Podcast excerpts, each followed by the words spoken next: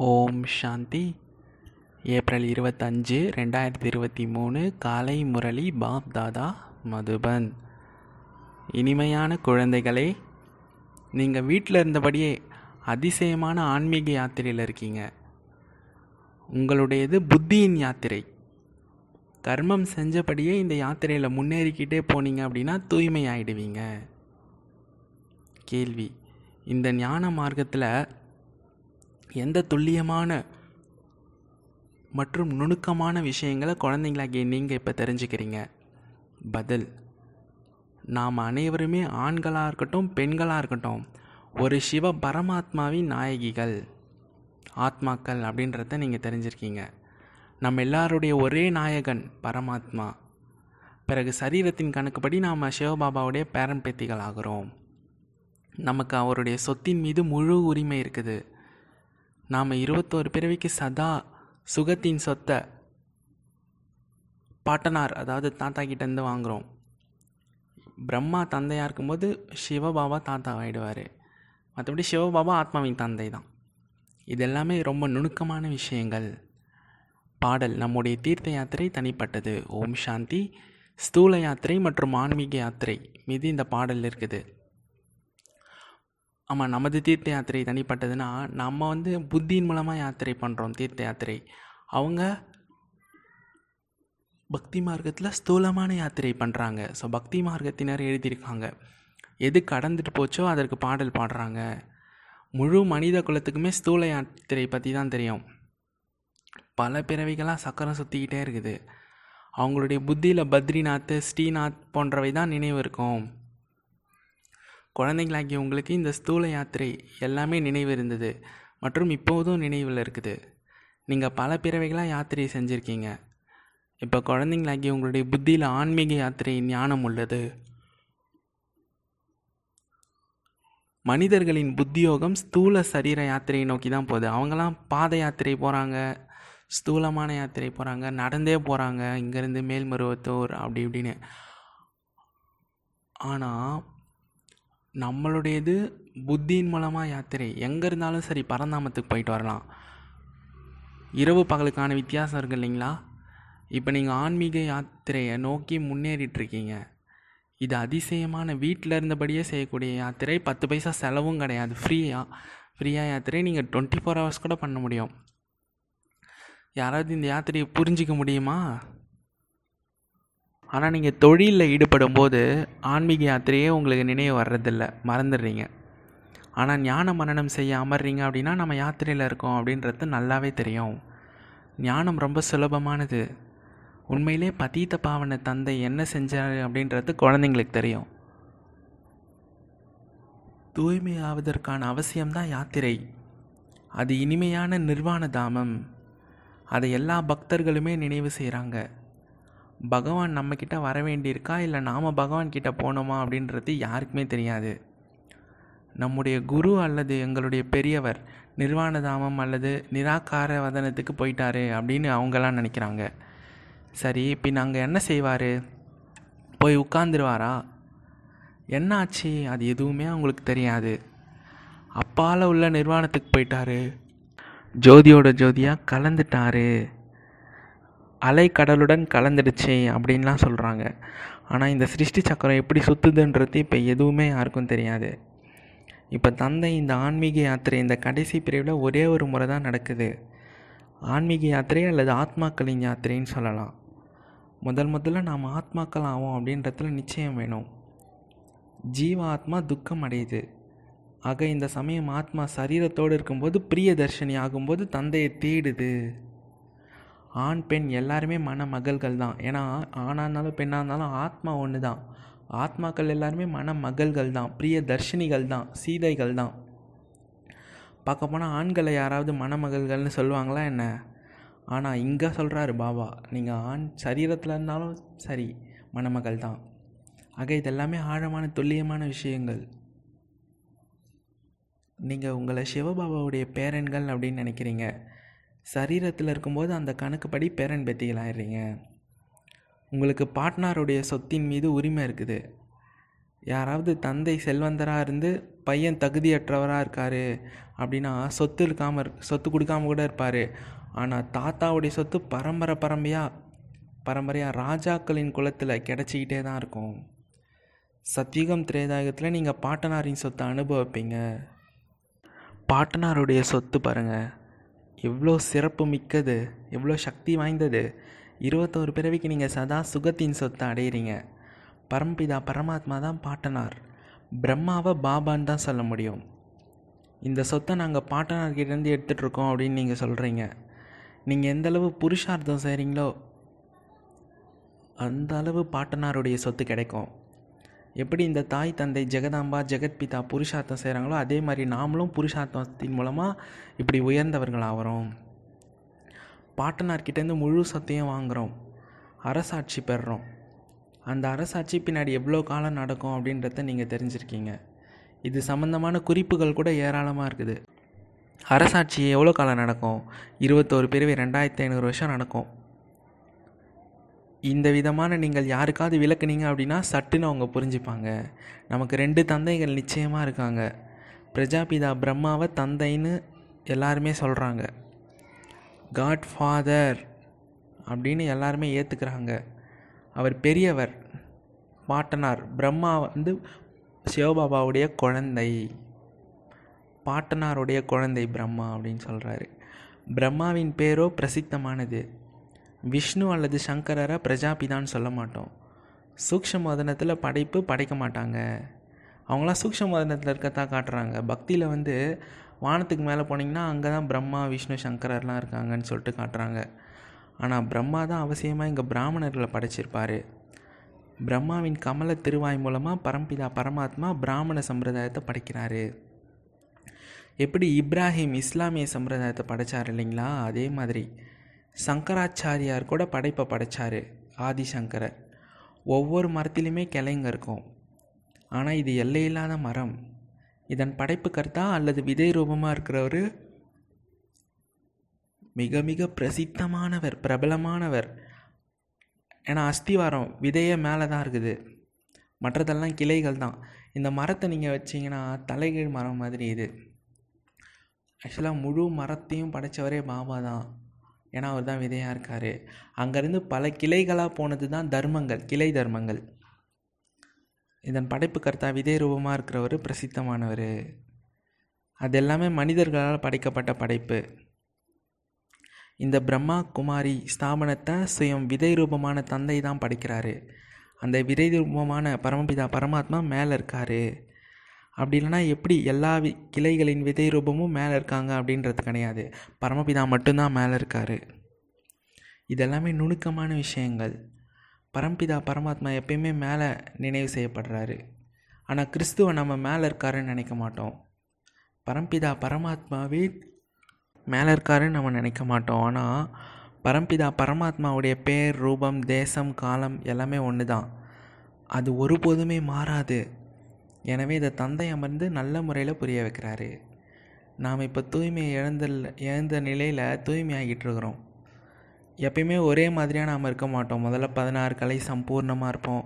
அப்புறம் பதினாலு கலை அப்படின்னு ஆகிடுவோம் சத்தியுகத்துக்கு பிறகு தான் நம்ம கீழே வரோம் இந்த சமயம் நம்ம முற்றிலுமே மேலே போகிறோம் இது மேலே செல்வதற்கான வழி.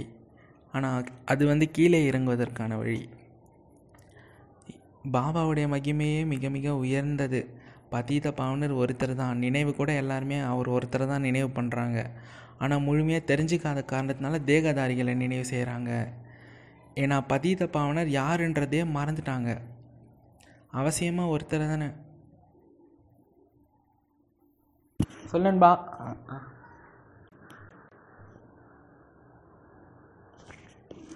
ஆமாம் எல்லாருமே பரமபிதா பரமாத்மா தந்தையை தான் நினைவு பண்ணுறாங்க அவசியம் பதீத பாவனர் தூய்மை இல்லாதவர்களை தூய்மையானவர் தூய்மையாக ஆக்குபவர்.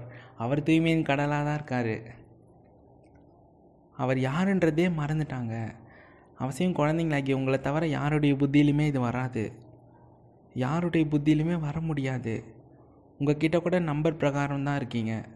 இப்போ நீங்கள் நாம் பாட்டனார் பேரன்கள் அப்படின்னு சொல்கிறீங்க பாபாவுடைய வீட்டில் இருக்கோம் இங்கே பாட்டனாரும் ஆஜராகி அவதாரம் கூட அவசியமாக பாரதத்தில் தான் எடுக்கிறாரு. இங்கே எங்களது பாட்டனார் எங்களுக்கு சொல்லித்தராரு அப்படின்னு நீங்கள் சொல்கிறீங்க அவர் பரந்தாமத்துலேருந்து வந்திருக்காரு. அவர் நமது ஆன்மீக பாட்டனார். மற்ற எல்லாருமே சரீரத்திற்கு பாட்டனாராக இருக்காங்க. எனவே பாட்டனார் என்று கூறும்போது குஷியில் ஒரே அடியாக துள்ளி குதிக்கணும். ராஜாக்கள் எல்லாம் நிறைய செல்வந்தராக இருப்பாங்க. ஆனால் அந்த பாட்டனார் நமக்கு என்ன தராரு? நமக்கு சொர்க்கத்தின் அரசாட்சியை தராரு. இந்த விஷயங்களை இப்போ நீங்கள் தெரிஞ்சிருக்கீங்க. சத்தியுகத்தில் இந்த விஷயங்கள் எல்லாமே மறைஞ்சு போயிடும் அங்கே லக்ஷ்மி நாராயணர் ஆகியோருக்கு கூட சொர்க்கத்தின் சுகம் நமக்கு யார் கொடுத்தாங்க அப்படின்றது தெரியாது. அது தெரிஞ்சால் அதுக்கு முன்னாடி நம்ம யாராக இருந்தோம் அப்படின்றது தான் உங்களுக்கு தெரிஞ்சிடும் அதனால் அங்கே வந்து சொர்க்கத்தில் வந்து நாம் எப்படி இந்த சொர்க்க சுகத்தை அடைஞ்சோன்றது அவங்களுக்கு தெரியாது. மிகவும் அவசியமான விஷயங்கள்.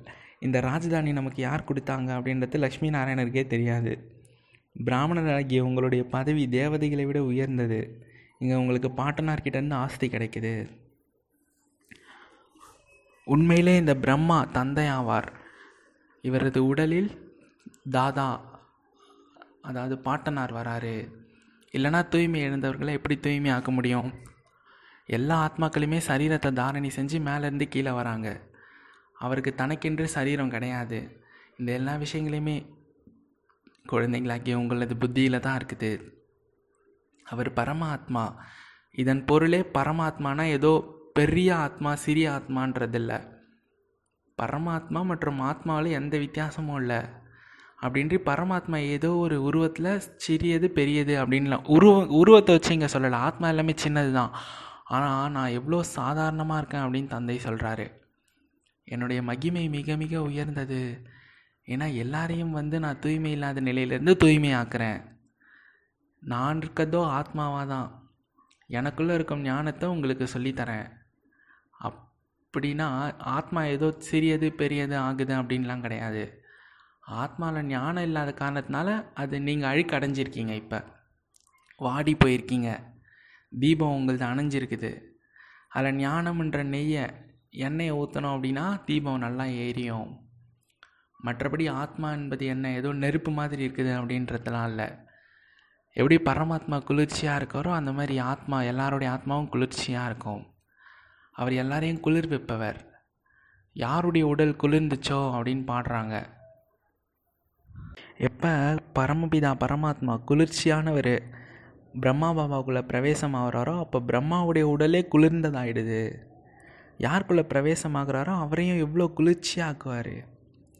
பாபா எவ்வளோ குளிர்ச்சி உடையவர் அப்படின்றத உங்களுக்கு தெரியும். குளிர்ச்சி மற்றும் வெப்பம். இங்கே வெப்பம்னு சொல்கிறது காமசிதையில் எரிஞ்சு கருப்பாயிடுறது. அதான் வெப்பம்னு சொல்கிறாரு கேட்கவே வேணாம். ஒரு சிலரோ எப்பேற்பட்ட பாவாத்மாவாக இருக்காங்க அப்படின்னா எவ்வளோ தான் ஞான துளிகளை கொடுத்தாலும் சரி ஒருத்தவங்க ஒருத்தவங்க எவ்வளோ உழைக்க வேண்டியதாக இருக்குது. ஆனால் எவ்வளோ தான் ஞான துளிகளை தெளித்தாலும் அவங்க தூய்மையாகவே ஆக மாட்டுறாங்க குளிர்ந்தவராகவே ஆக மாட்டுறாங்க ஆனால் நீங்கள் குளிர்ந்தவராக ஆகியிருக்கீங்களான்னு பாபா கேட்குறாரு சாது சன்னியாசி எல்லாருமே எப்பயாவது இப்படி கேட்டிருக்காங்களா என்ன? மாயை தான் எல்லாரையுமே தூய்மை இல்லாதவர்களாக ஆக்குது. காம சிதையில் எரிந்து கொண்டே இருக்காங்க. குழந்தைங்களாகிய நீங்கள் நம்ம பிரஜாபிதா பிரம்மாவுக்கு குழந்தைங்களாக இருக்கோம் அப்படின்றத தெரிஞ்சிருக்கீங்க. சிவபாபா தான் நமக்கு பாட்டனார். எனவே ஆஸ்தி கிடைக்கும். ஒருத்தர் பாபா ஒருத்தர் தாதா அவர்கிட்ட சொத்து அநேக குழந்தைங்களுக்கு கிடைக்குது. வேறு எந்த மனிதரையுமே பிரஜாபிதா அப்படின்னு சொல்ல மாட்டோம். சிவபாபா தான் ஆத்மாக்களின் தந்தையாக இருக்கார். இப்போ குழந்தைங்களாக்கி நீங்கள் முன்னாடி அமர்ந்திருக்கும் போது நாம் சிவபாபா கூடவே அமர்ந்திருக்கோம். சொர்க்கத்தை படைக்கிறவர் நம்முடைய பாட்டனார் தான். அவரிடமிருந்து நாம் ராஜயோகத்தை கற்றுக்கிறோம் பாட்டனாரிடமிருந்து நமக்கு சொர்க்கத்தின் ஆஸ்தி கிடைக்கிறது மூலமாக நம்ம இருபத்தோரு பிறவிக்கு ஒருபோதுமே ஏழையாக மாட்டோம். நீங்களாம் மிகுந்த செல்வந்தராக ஆகுறீங்க. பூஜிக்கத்தக்க தேவி தேவதையாக இருந்த நீங்கள் தான் பிறகு பூஜாரியாகவே ஆயிட்டீங்க. நாம் பாபா கிட்டேருந்து இருபத்தோரு பிறவிக்கு சுகத்தை அடையிறோம்.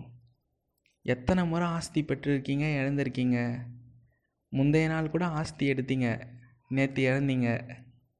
பிறகு இன்றைக்கி எடுக்கிறீங்க நாளைக்கு இழப்பீங்க அடுத்த நாள் எடு எடுப்பீங்க அதுக்கு அடுத்த நாள் இழப்பீங்க. ஸோ இந்த விஷயங்களை இப்போ நீங்கள் தெரிஞ்சுக்கிட்டீங்க. இப்போ ஞானம் நிறைந்த ஞானக்கடலான தந்தை மூலமாக நீங்கள் மாஸ்டர் ஞானக்கடல் ஆகிறீங்க ஞானம் கிடைக்கிது மற்றபடி ஏதோ மின்னும் ஒளிமயமானவர்களாக ஆகிறாங்க அப்படின்லாம் கிடையாது. இதெல்லாம் சும்மா பெருமைப்படுத்துறதுக்காக சொல்கிறது எப்படி கிருஷ்ணருக்கு அவர் பிறக்கும்போதே முழு வீட்டில் பிரகாசமாக பிரகாசமாக காட்டுறாங்க அப்படின்னு அவரை பெருமிதப்படுத்துகிறாங்க அவர் பிறந்த சமயமும் சொர்க்கம் அதாவது பகல் வெளிச்சமாக தான் இருக்கும். மற்றபடி ஏதோ ஒரு ஒளி அவர் அவருடைய உடல்லேருந்து வருது. பிரகாசமான ஒரு ஒளி வருது. இதெல்லாம் சும்மா மகிமை செய்கிறதுக்காக போட்டது அப்படின்னு சொல்கிறாரு கிராஃபிக்ஸ் அதெல்லாம். அதே மாதிரி பரமபிதா பரமாத்மா கூட பரமாத்மா.